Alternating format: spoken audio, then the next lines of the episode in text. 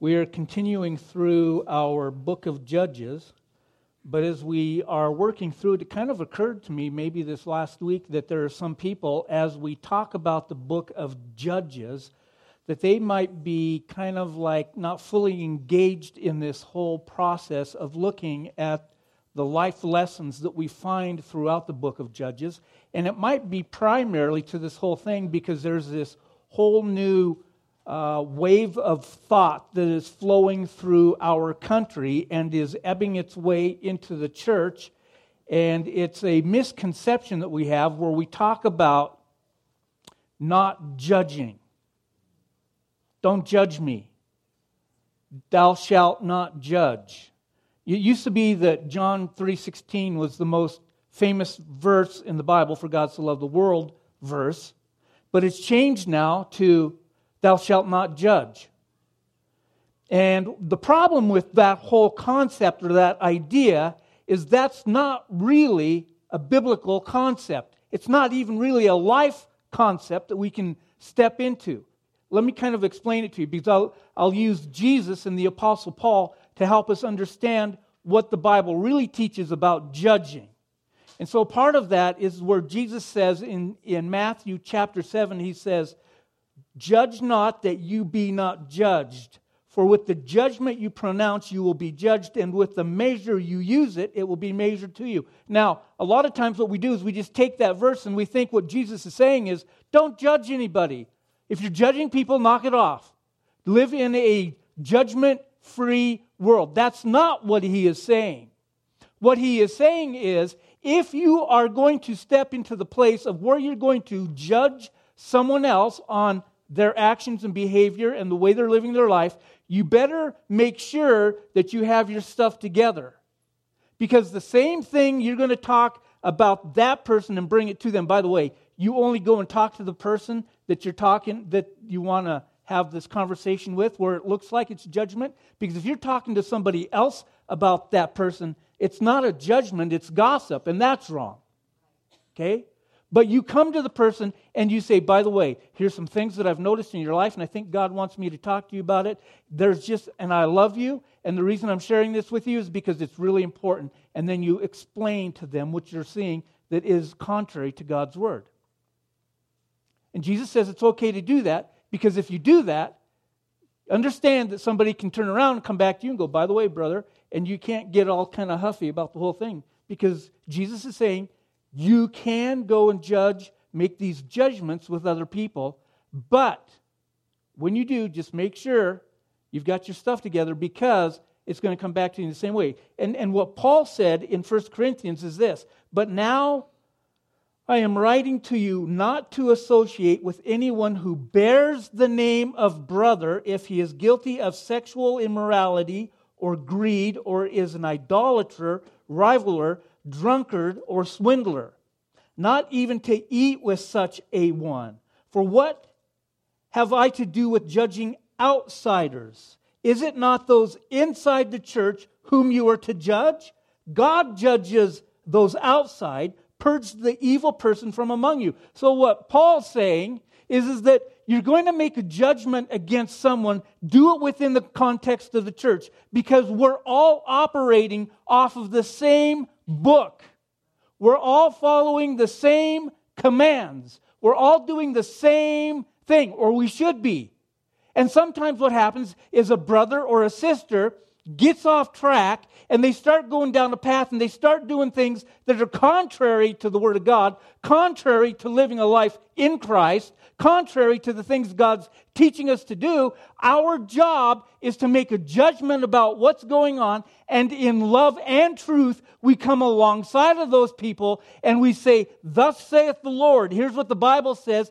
Is this matching up with your life? Are you living the way God's calling you to live? And you help them. The reason you do that is you want to bring them back to the place where they're living their life according to God's word. They're living in righteousness and holiness. That's why we do it. We don't go and judge those people who don't claim to be Christ followers. We don't st- we have no business taking what God says here and placing it on an unbelieving world. And that is where the church has gotten herself in a lot of trouble. We're making judgments about people who have no clue what God is telling them to do. We're imposing upon them the things that God says this is what the church does, and we're imposing them on a, a world out there that has no idea what Jesus is really calling them to do.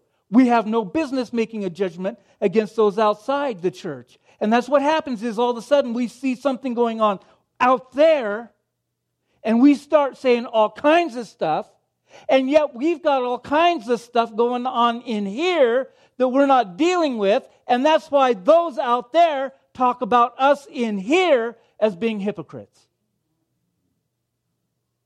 So, when you start to think about the book of Judges,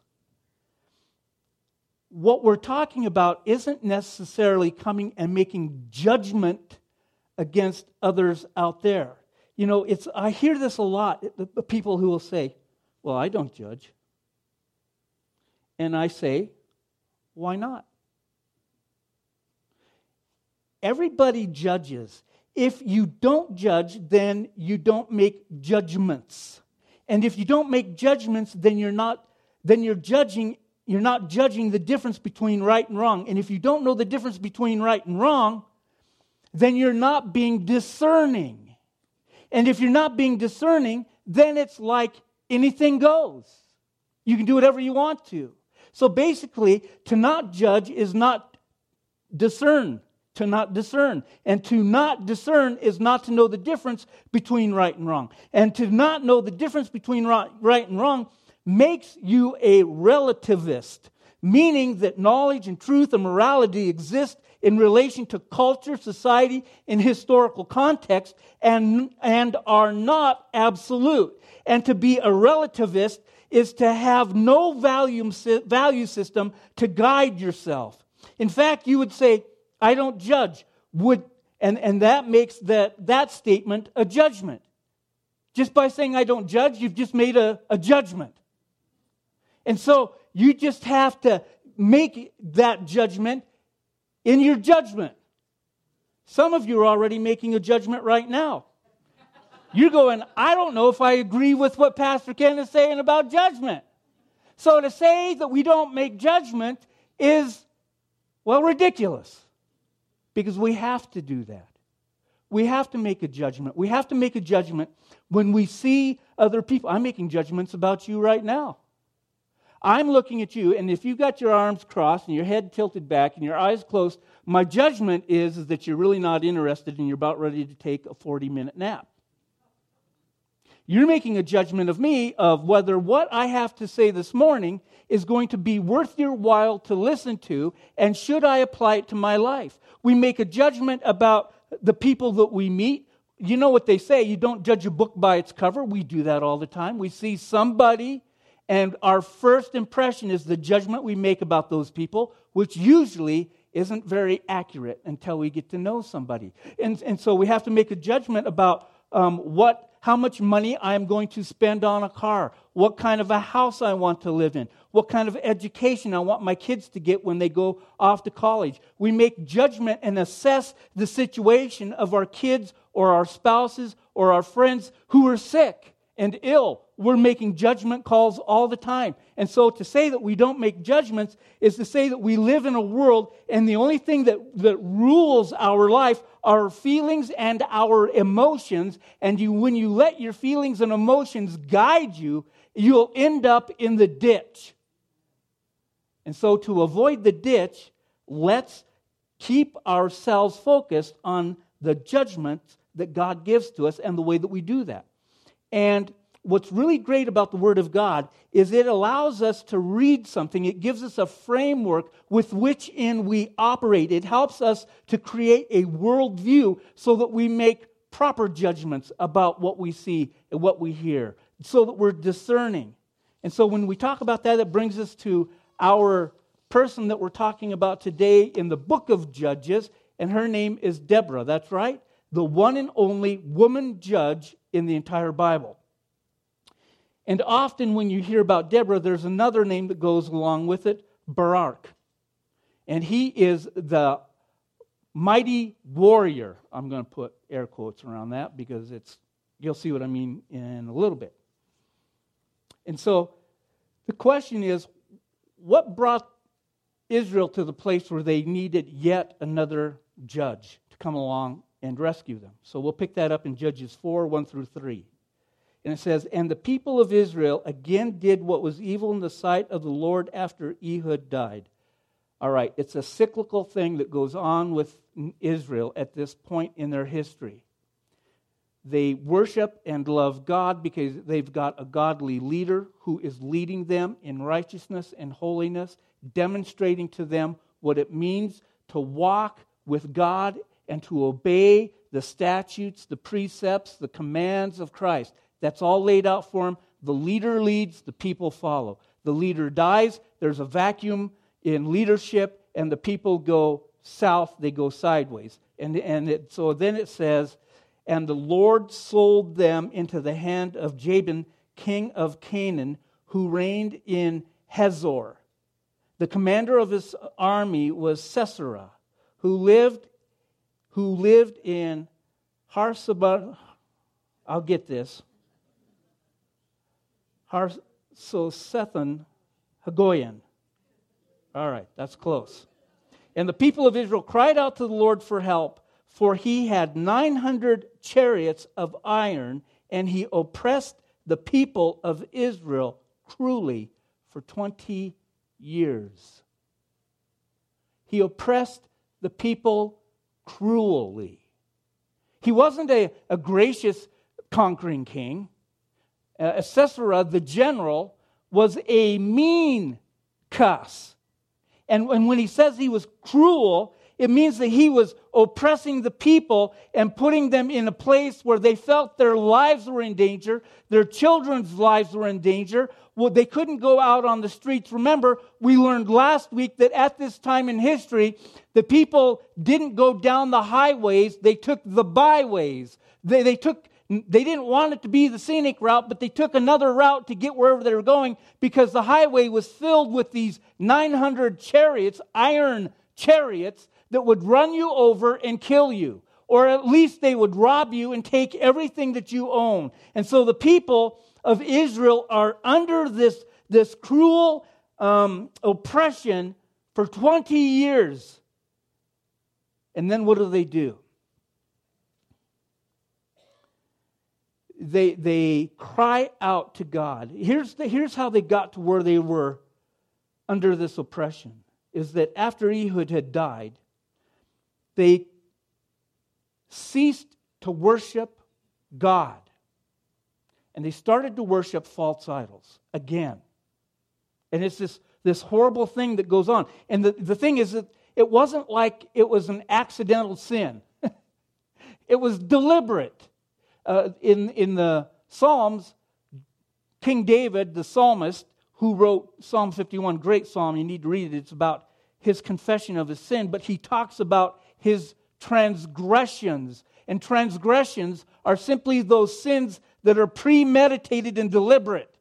We know what we're doing is wrong, but we're going to do it anyway because I think it's going to be a lot of fun to enter into this season of sin. And that's exactly what Israel was doing. They were walking in deliberate, flagrant, unashamed, sinful activity before God. And so God sold them into this captivity with this king who was a horrible guy to be under his oppression. And, and so the reason they got there is because everyone did what was right in their own eyes, meaning they were living in the, as a relative, relativistic nation. No morals, God's truth didn't apply to them on any level, and they couldn't get past living in the culture and society of, of what was going on around them. They let the culture and society influence the way they lived their lives.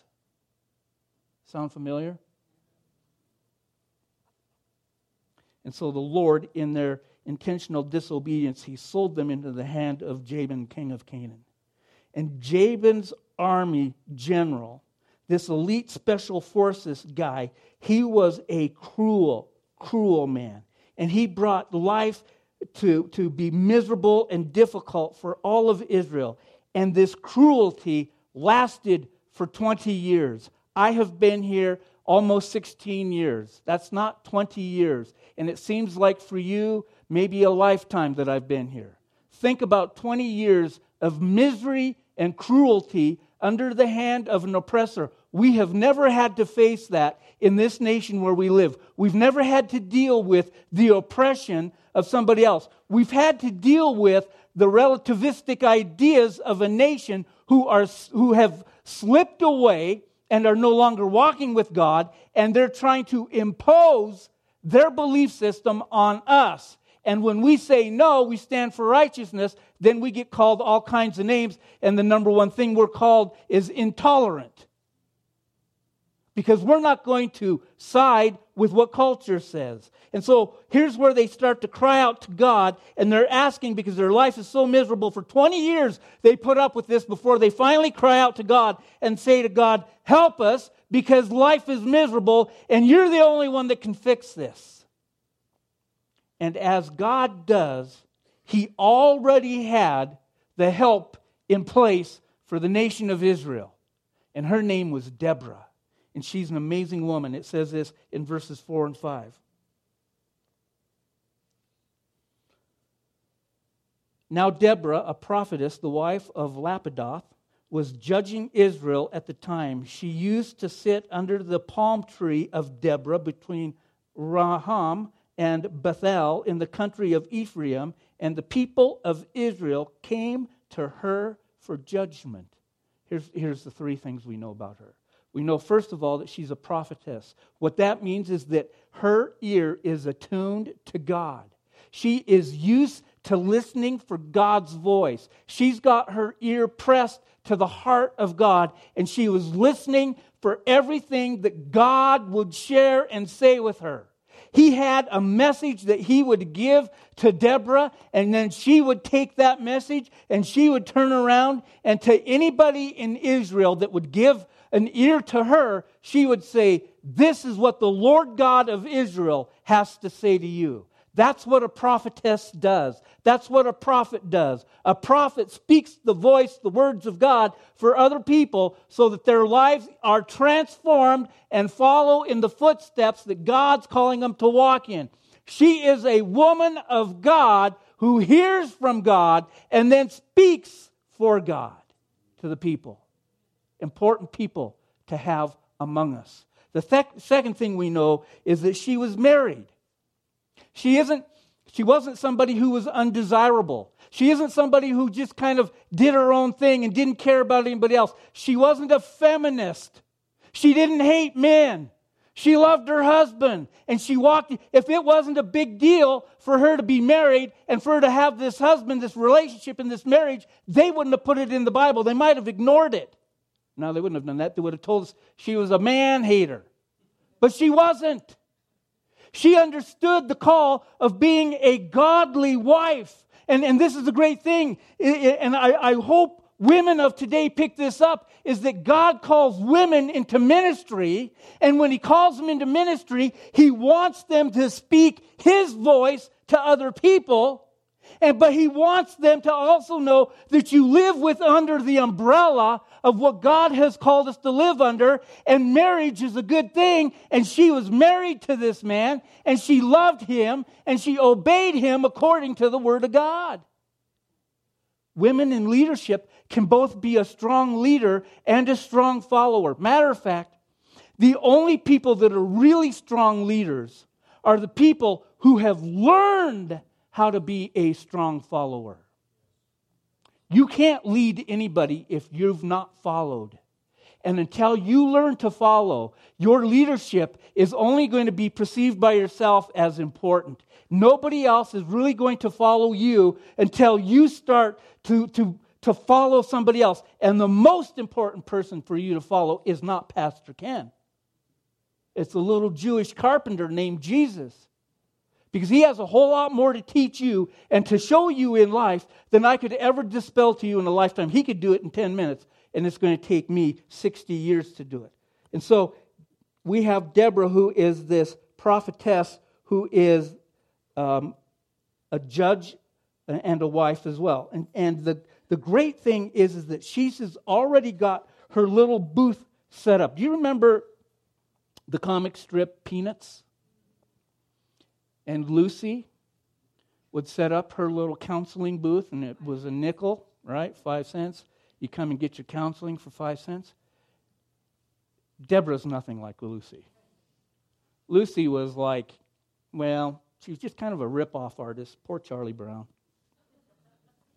But the people of Israel looked at Deborah and they came away with this conclusion that Deborah, not only was she in tune with God, but she also had uh, an ability to make good decisions and deal with matters in a biblical way.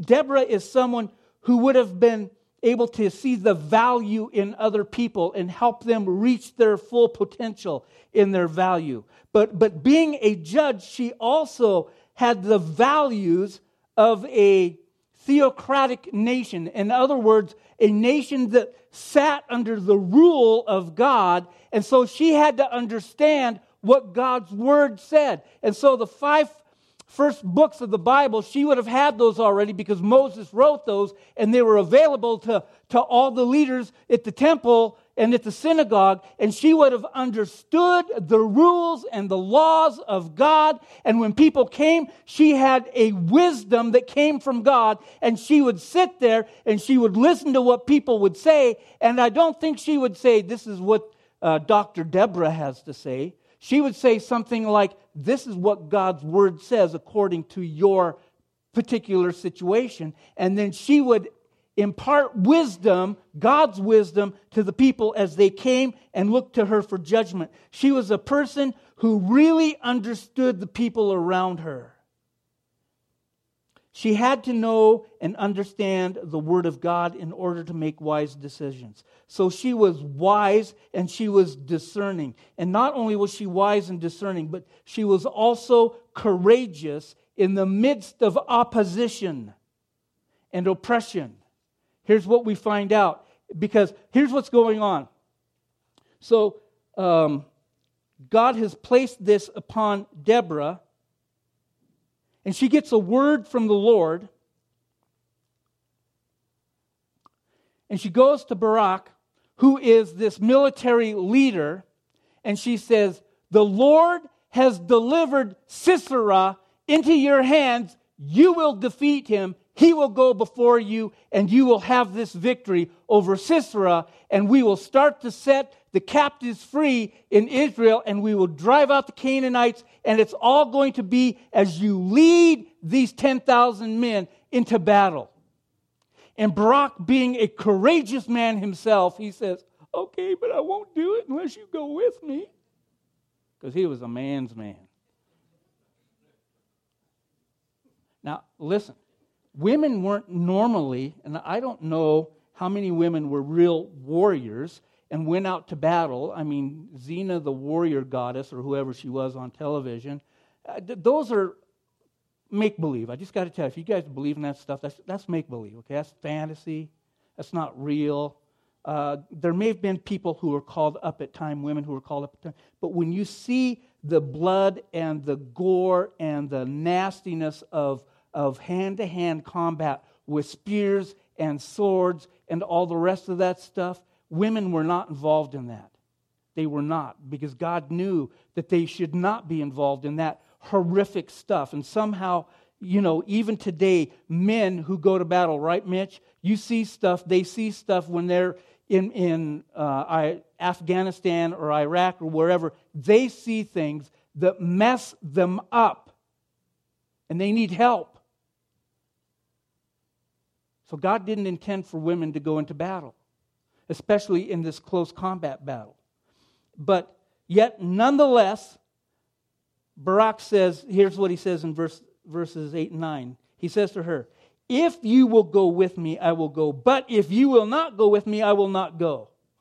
Just like, I'm thinking like, here's a guy that carries a sword and a spear and a shield and he wears armor. And here's this, gal sitting under her palm trees, doling out wisdom to people and judgment. And she's back there sipping tea, and, and she's really brilliant. And, and he comes up, this big brawny guy, and she says, You need to go fight this battle. And he goes, Okay, I'll do it. But only, here's my one condition you have to come with me. And she's, she probably went like, Well, yeah, okay. And so here's what she says I will surely go with you. Nevertheless, the road on which you are going will not lead to your glory, for the Lord will sell Sisera into a hand of a woman. Then Deborah arose and went with Barak to Kadesh. Now, she goes out with him to go into battle. So this tells us that this woman is fearless. She's got some courage about her because they're not just shooting Nerf dart guns at you. They're not using a Nerf sword. It's not a cardboard sword. It's not the wood swords my boys would make when they were kids. You got hit with one of those wood swords my boys would make, it would leave a bruise and it would hurt. The swords that they used in battle in these days, when you got hit with them, they would chop off your arm. That's a big difference. It's a lot more painful. You're going to be spilling blood if you go into battle. And so, what Deborah does is she grows, shows great courage in this oppressive time, and she goes with this man into battle. And it's important in leadership, particularly when, when you think about the leadership of God's people, that there is courage among the leaders. Because guess what? Even in this church, the leaders of this church have to make difficult decisions. And you have to have courage in order to make the decision because you're going to second guess yourself if you don't. Did we make the right decision? Did we do the wrong thing? Especially when it comes to the whole, whole process of, of like when we bought this building. That was a big deal because we're, we're looking at it as leaders and we're going, do we have the finances to do this? We're going to have to borrow money. We're going to have to get a mortgage. Can we pay the mortgage? Do we feel like this is the right thing for us to do to put our people under the burden of debt and become a slave to this mortgage that we have to pay? Because there comes a point when the lights have to stay on and the building has to be here. And, and if there's not enough money, and this is not a message on tithing, so relax. I'm not here going to be passing the bucket six times. But if you don't have the money to pay the mortgage and leave the lights on, then it doesn't matter about ministry stuff. And so we had to have courage to say, we believe we heard from God. We believe we heard right. We need to buy this building and we need to remodel it so that we can come in here. And look, Look what we've got. Look what God gave to us through the, the skills and the labors of many people of this church. And it was awesome. You have to have this kind of, kind of courage that, that she had. And so Deborah has this courage, but her courage isn't mustered in her own strength or her own ability. Her ability. Her courage flowered from her faith in God. You see, she wasn't just stepping into it going like a blind fool into something that she has no clue about. She's going like, I'm going into battle with Barak because, Barak, you're not the guy that's going to give us the victory here. It doesn't lay upon your shoulders. It's because we have a great God who's going to go before us, and He's the one that's going to secure this victory for us. And so I don't care about you because I know if God's calling us to do this, God's going to provide the victory, and God's going to protect me from any danger that could come my way. So she wasn't looking at him going like, "Oh, you're my savior." She, he was going like, "You know what? You need to grow up. You need to put your big boy pants on today and go fight this battle." So she goes into this whole thing. So now we have this, this, this woman who is wise and she's discerning and she's courageous. Uh, here's the fourth thing I want you to pick up from this amazing woman. And it's found in chapter 5. And it says, Hear, O kings. This is, she wrote, okay, so in chapter 4 of Judges, you have the story of what took place with uh, Sisera and, and him being killed. We'll get to that in a minute. But in chapter 5, now you have this song that comes off of Deborah's lips This is a, a praise song. And so, part of that praise song, she says, Hear, O kings, give ear, O princes, to the Lord I will sing. I will make melody to the Lord, the God of Israel. And like King David, who came hundreds of years after her, maybe not hundreds, maybe a hundred years after her, maybe a couple hundred years after her, he was the one that wrote all of these songs we call psalms. And, and they reflect the glory and the magnitude and the majesty of God. And so we look at David and we go, this man was a worshiper. But when you look at Deborah, she was a passionate, fervent hearted woman of worship of God. Because here is what she says I'm going to sing praises to the God who delivered us from the hands of our enemy. You see, that's where our, our worship comes from. Our worship doesn't come from the feel good moments of life. We want to make our worship of that. We want to make our worship of these really soft and tender moments, which is good. We need to have those. But we also have worship that flows out of the battlefield of life.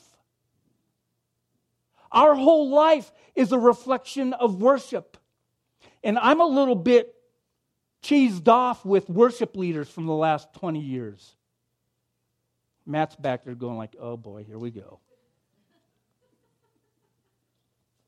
Because worship leaders about 20, maybe 25 years ago, they hijacked this word called worship.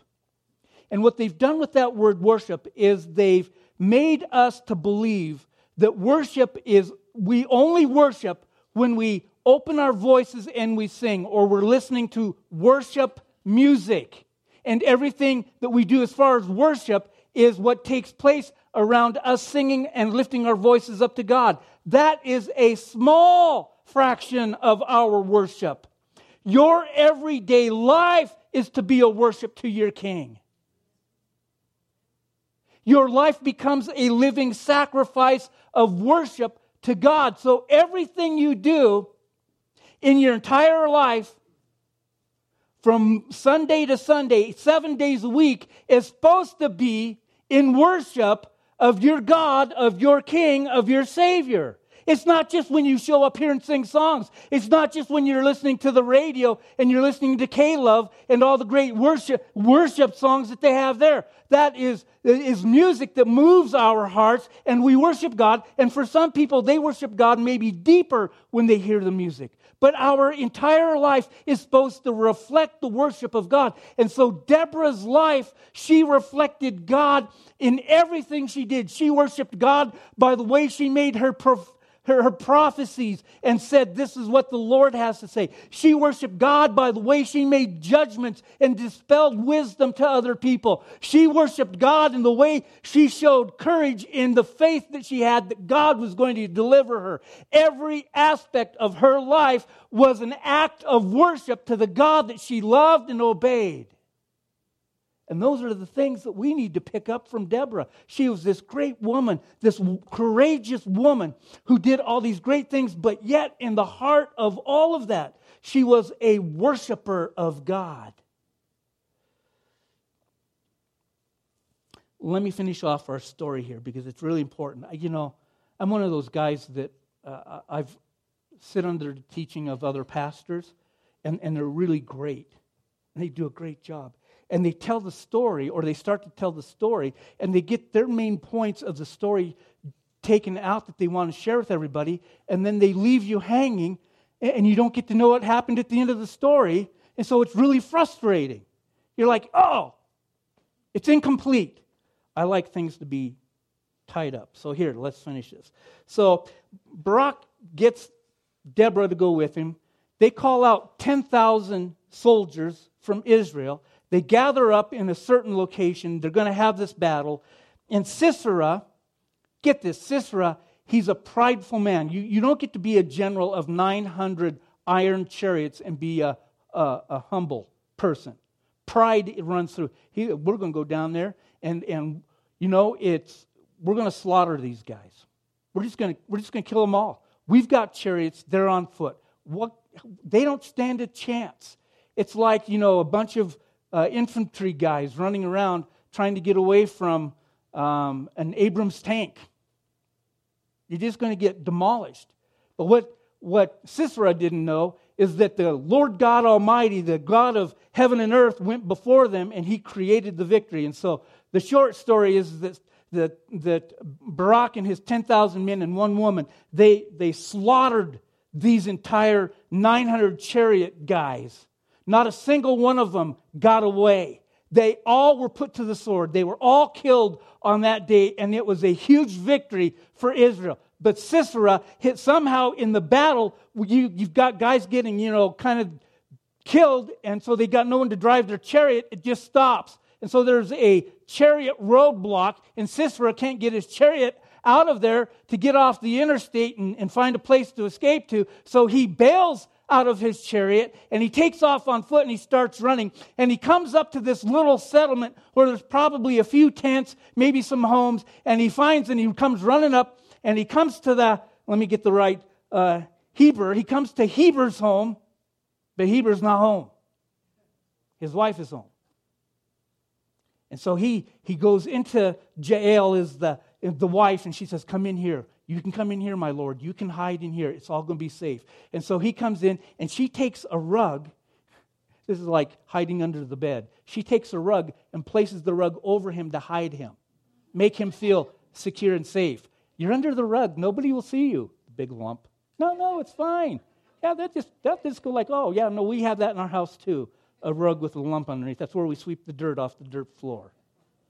So he's hiding under the rug. He's about ready to fall uh, uh, into a, a deep sleep because he's so exhausted from the battle and from everything that's going on. He's about ready to pass out, but he says, Look, I'm really thirsty. Can you bring me some water? And second of all, will you keep watch at the door? Because if a man comes by looking for me, I'm not here. And she said, Okay, here, have a drink of milk, go to sleep. It's all going to be fine, my Lord. Don't you worry one little bit. Here's what happened verse 21. But Jael, the wife of Heber, took a tent peg, took a hammer in her hand. When she went softly to him and drove the tent peg into his temple until it went down into the ground while he was laying there fast asleep from weariness, so he died. Well, hello. You get a tent peg driven all the way through your head into the dirt and you're flopping around like a fish, you're dead. Some people just don't get it. The Bible want to make sure, crossed all the T's, dotted the I's. This guy, this, this Jael, she is, she, she looks at Deborah and she goes, You're my hero. And if I were to tell you what Jael's like, she is a good Wyoming girl. She's tough as nails, right? She knows how to work a hammer. She knows how to work a tent peg. And she's going like, yeah, you just lay down there. I got a little surprise for you. No, you just don't worry about anything. That guy went into that tent and got hammered. and she drove it and she killed him right there on the spot. She delivered Israel. She was part of God's plan, God's sovereign work to do his thing. She wasn't afraid. She knew, I mean, listen, it's going to get messy. You have to hold that peg right there. You've got this hammer, and you're going like, let this thing just fall. Bam! There was blood everywhere. And, and he was dead. He was dead as a doornail. And she got, guess what? The prophecy came true. A woman got the glory for the victory over Sisera because Barak was afraid. So, what does Deborah say about all of this stuff? So, it's again back at the end of um, chapter 5, she says this So may all your enemies perish, O Lord, but your friends be like the sun as he rises in his might. Here's some of the things we have a hard time really understanding when we read that verse that God's all of God's enemies would perish. We read that and we're going like, well, that's old covenant. That's Old Testament. That's old. God doesn't want that anymore. God God's a God of love, and He wants, he wants everybody to go to heaven. God does want everybody to go to heaven. God does. God is not willing, in the New Testament it says, God's not willing that anyone should perish. God's, God doesn't want anybody to go to hell, but that doesn't mean He's going to give a free pass to anybody either.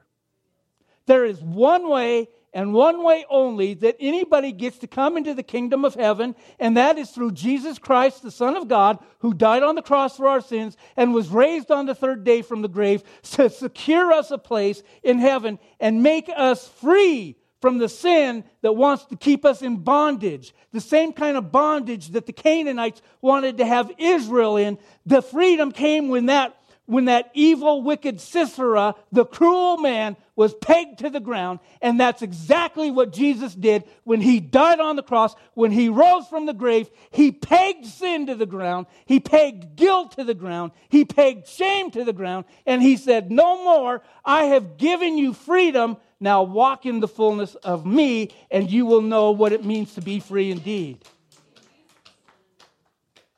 That's how we find Jesus in the book of Judges. He brings freedom where there's oppression, He brings salvation where there's death, He brings life, He brings wholeness, He brings newness to all those things. And so there's a few lessons that I think are really important for us to, to learn here and, and from Deborah. So the first one is, is that no matter how many times we've rejected God, if we call on Him from a sincere heart, He will hear our voice and forgive us of our sin. There is nothing you have ever done that is going to drive God away from loving you. There is no sin too great. There is no sin too small. God encompasses all of them, and He says, Call out to my name, and I will forgive you of your sin, and you will walk in freedom and newness.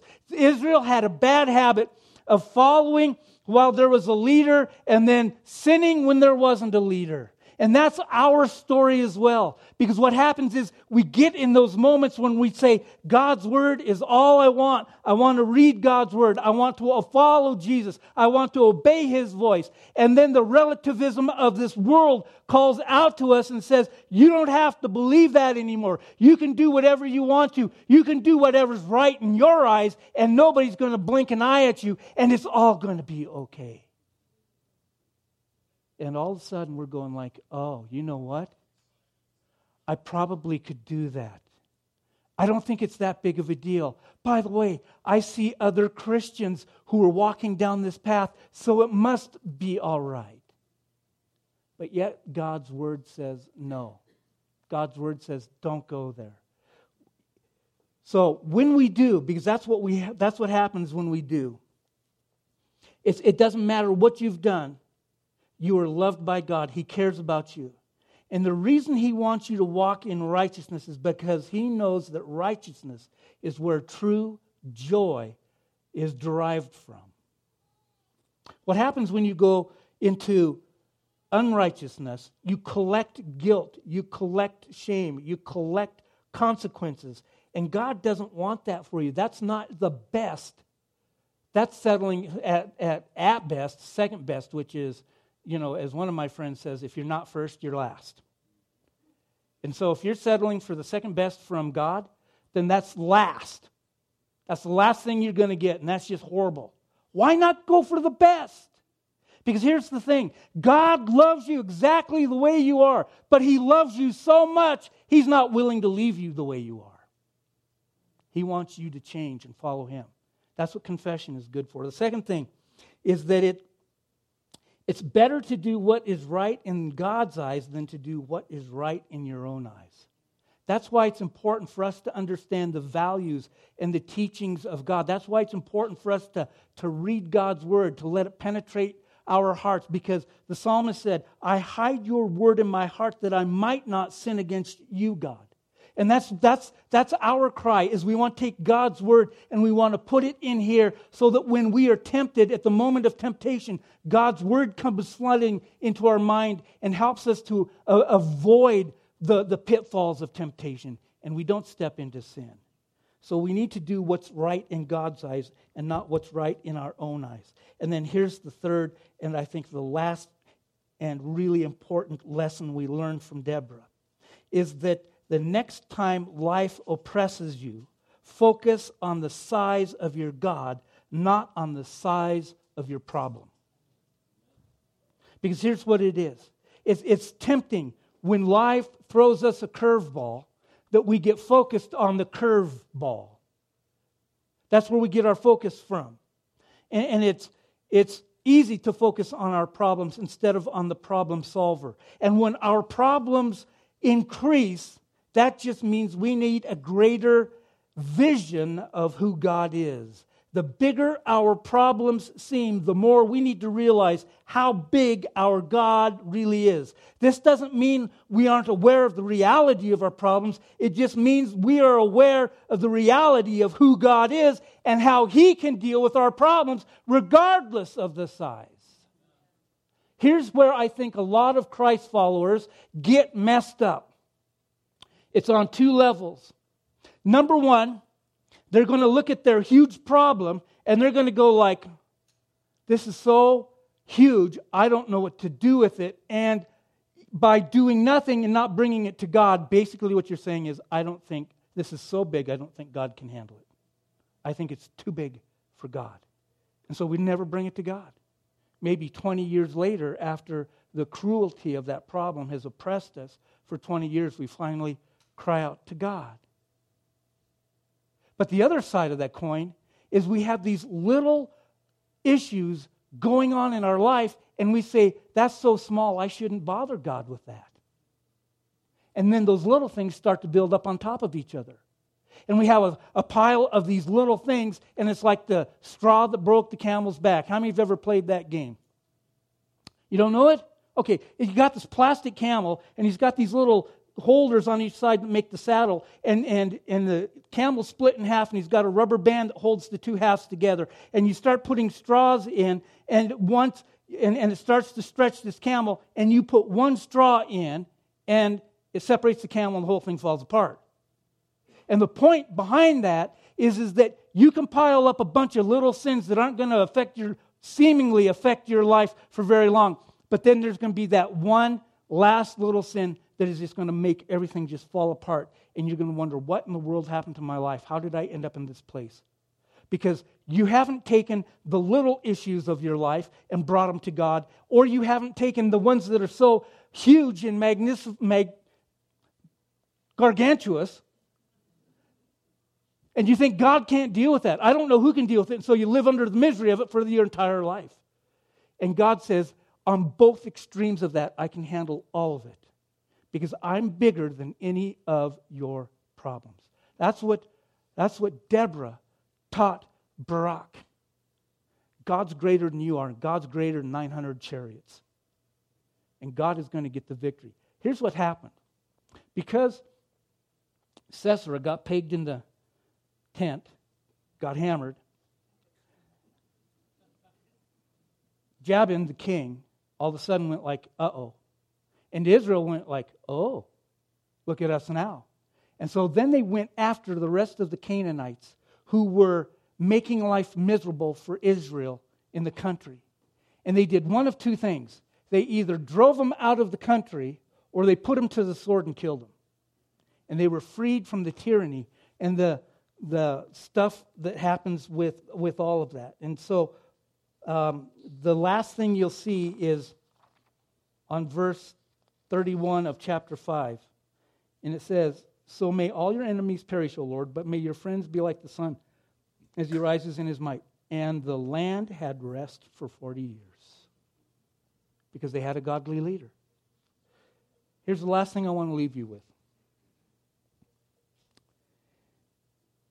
We need to be like Deborah, and we need to seek God's wisdom and discernment in our lives because there's a lot of voices and a lot of things coming at us these days that are not from God. And we need to know and be able to discern it. They sound Godish, but they are from the devil because he masquerades as an angel of light. That's number one. We need discernment. We need to be able to discern not only right from wrong, but morally and ethically what we need to be doing. Because those those barriers have shifted in our country. We need to be passionate about uh, God's justice for our lives and for our country. We need to grow our courage in the midst of oppressive times that comes from faith in God. And the fourth thing is, is that we need to have a fervent heart of a worshiper like Deborah, who made her entire life a worship to God. Amen? Father, we thank you this morning that you love us even though we don't do the right things. Even though we mess up, you still love us, and you want to help us grow to become more like Christ. We thank you for the story of Deborah. We thank you for raising up such a mighty woman who did such great things for your kingdom that it in, inspires both men and women today to follow in her footsteps, to have a, a, a wise and discerning heart, to have a passion for judgment, to be a person who desires to follow you even in the face of all obstacles, and that we would find courage in our faith in you because we know you are greater than any of our problems. And so this morning, we just simply ask that you would bring the reality of these truths home in our lives. We pray in Jesus' name. Amen. I just want to remind you this morning that if you need prayer or you want to come and pray, that the front is open for you. There, there are things that we talked about this morning. There are probably things going on in your life. There are issues that you're facing. It might be relational, it might be financial, it might be marital, it might be with your children, it might be with your job. I don't know what it is that you're facing, but you might be looking at those things and going, it's too big. And I want to remind you that your God is bigger than your issue. Come to the front, deal with your issues, turn it over to God, and trust Him for the results.